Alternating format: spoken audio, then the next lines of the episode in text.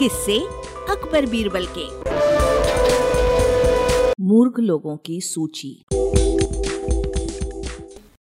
एक वक्त की बात है, बादशाह अकबर अपने दरबारियों के साथ दरबार में मौजूद थे। तभी उनके मन में एक बात आती है। बादशाह बोलते हैं कि मेरे आसपास हमेशा बुद्धिमान लोग रहते हैं, मैं उनके बीच रहकर बोर हो गया हूँ। मैंने फैसला किया है कि मुझे कुछ मूर्ख व्यक्तियों से मिलना चाहिए। अकबर बीरबल से कहते हैं, तुमने हमेशा हमारी मदद अपने ज्ञान और चतुराई से की है। हम चाहते हैं कि इस बार भी तुम कुछ ऐसा ही करो और हमारे लिए छह मूर्ख व्यक्ति ढूंढ कर लेकर आओ। बीरबल ने कहा, जी जहां पना, मैं आपके लिए छह मूर्ख व्यक्ति ज़रूर ढूंढ कर लाऊंगा। अकबर ने कहा कि हम आपको छह मूर्ख व्यक्ति ढूंढने के लिए तीस दिनों का वक्त देते हैं। तो बीरबल बोले, जहां पना, मुझे इतने अधिक समय की ज़रूरत नहीं पड़ेगी। ठीक है, अगर तुम उससे पहले ही मूर्ख व्यक्ति ला सकते हो तो ये और अच्छी बात है, अकबर ने कहा। इसके बाद बीरबल मूर्ख व्यक्तियों की तलाश में निकल पड़ते हैं। बीरबल रास्ते में पूरा समय इसी सोच में थे कि वो मूर्ख लोग मिलेंगे कहाँ। तभी उन्हें गधे पर बैठा एक आदमी दिखाई देता है जो सिर पर घास की गठरी रखे हुए था। बीरबल ने तुरंत घोड़ा रोका और उससे उसकी पहचान पूछने लगे। कौन हो तुम और ऐसे गधे पर बैठ कर और घास को अपने सिर पर लेकर क्यों जा रहे हो? व्यक्ति ने कहा, मैं रामू हूँ और मेरा गधा कमज़ोर और थका हुआ है, इसलिए गधे का बोझ कम करने के लिए मैंने घास की गठरी अपने सिर पर रखी हुई है।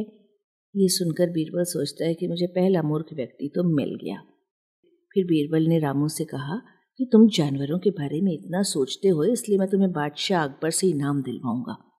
ये कहकर बीरबल उस व्यक्ति को अपने साथ चलने के लिए कहता है। इनाम की बात सुनकर रामू बीरबल के साथ हो लेता है। बीरबल और रामू कुछ ही दूर चलते हैं कि उन्हें दो व्यक्ति आपस में लड़ाई करते हुए दिखाई देते हैं। बीरबल उन दोनों व्यक्तियों को लड़ने से रोकता है और उनसे पूछता है कि तुम दोनों कौन हो और किस बात के लिए लड़ रहे हो?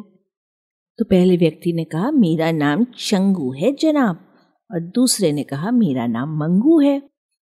फिर वो बताता है कि जनाब, उससे चंगू कहता है कि इसके पास शेर है जिसे वो मेरी गाय के शिकार के लिए छोड़ेगा। तो चंगू बोलते, हाँ मैं ऐसे ही करूँगा, मुझे बहुत मज़ा भी आने वाला है। तो बीरबल ने कहा, लेकिन कहाँ है तुम लोगों के गाय और शेर? तो मंगू ने कहा, जनाब जब भगवान हमें वरदान देने आएंगे तो मैं उनसे गाय मांगूंगा और चंगू शेर मांगेगा, जिसे ये मेरी गाय पर छोड़ने की बात कर रहा है। बीरबल ने कहा, अच्छा तो ये बात है। हाँ, उनकी बातें सुनकर बीरबल को समझ में आ गया कि उन्हें दो मूर्ख और मिल गए हैं। बीरबल इनाम की बात कहकर उन्हें भी अपने साथ ले लेता है। उन तीनों को लेकर बीरबल अपने घर पहुंचता है और फिर सोचने लगता है कि अब बाकी के मूर्ख व्यक्ति कहाँ से ढूंढ कर लाऊं। बीरबल उन तीनों मूर्खों को अपने घर में ही रहने के लिए कहकर बाहर चला जाता है। जब बीरबल और मूर्ख लोगों को ढूंढने के लिए बाहर आता है तो उसे एक व्यक्ति दिखाई देता है जो कुछ ढूंढ रहा होता है। बीरबल उससे जाकर पूछता है, आप क्या ढूंढ रहे हैं? तो व्यक्ति बोलता है, जनाब मेरी अंगूठी कहीं गिर गई है जिसे मैं काफ़ी समय से खोज रहा हूँ, पर वो मुझे मिल नहीं रही है।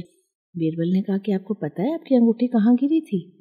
हाँ, दरअसल मेरी अंगूठी यहाँ से दूर उस पेड़ के पास गिरी थी, लेकिन वहाँ अंधेरा होने के कारण मैं उसे यहाँ ढूंढ रहा हूँ।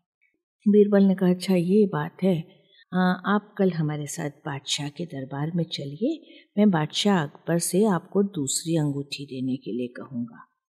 वो व्यक्ति खुश होकर बोलता है, अच्छा ठीक है। फिर अगले दिन सुबह बीरबल दरबार में उन चारों मूर्खों को लेकर पहुँचता है और बादशाह अकबर से कहता है कि आपके कहे अनुसार मैं मूर्ख व्यक्तियों को लेकर आ गया हूँ।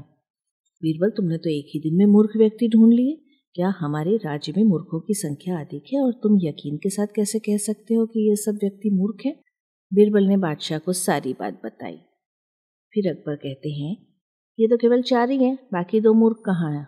जहाँ पना, यहाँ पर छः मूर्ख व्यक्ति हैं। यहाँ कहाँ हैं और कौन है, हमें भी बताओ। जहाँ पना, एक तो मैं स्वयं हूँ। तुम कैसे मूर्ख हुए? मैं इसलिए मूर्ख हूँ क्योंकि मैं इन मूर्खों को खोज कर लाया। अकबर फिर हंसने लगते हैं और कहते हैं कि मैं समझ गया दूसरा मूर्ख कौन है, पर मैं तुमसे सुनना चाहता हूँ। दूसरे आप हैं जहाँपना, जो आपने मुझे मूर्ख व्यक्तियों को लाने के लिए कहा। बीरबल की बातें सुनकर अकबर उसकी प्रशंसा करने लगते हैं और कहते हैं कि बीरबल के पास हर सवाल का जवाब होता है। इस कहानी से ये सीख मिलती है कि दिमाग और चतुराई से हर मुश्किल काम आसान हो सकता है, लेकिन ऐसे कामों में अपना कीमती समय व्यर्थ नहीं करना चाहिए जिसका कोई मतलब ना हो। वाचक स्वर संज्ञा टंडन, अरबरेडियो डॉट कॉम की प्रस्तुति।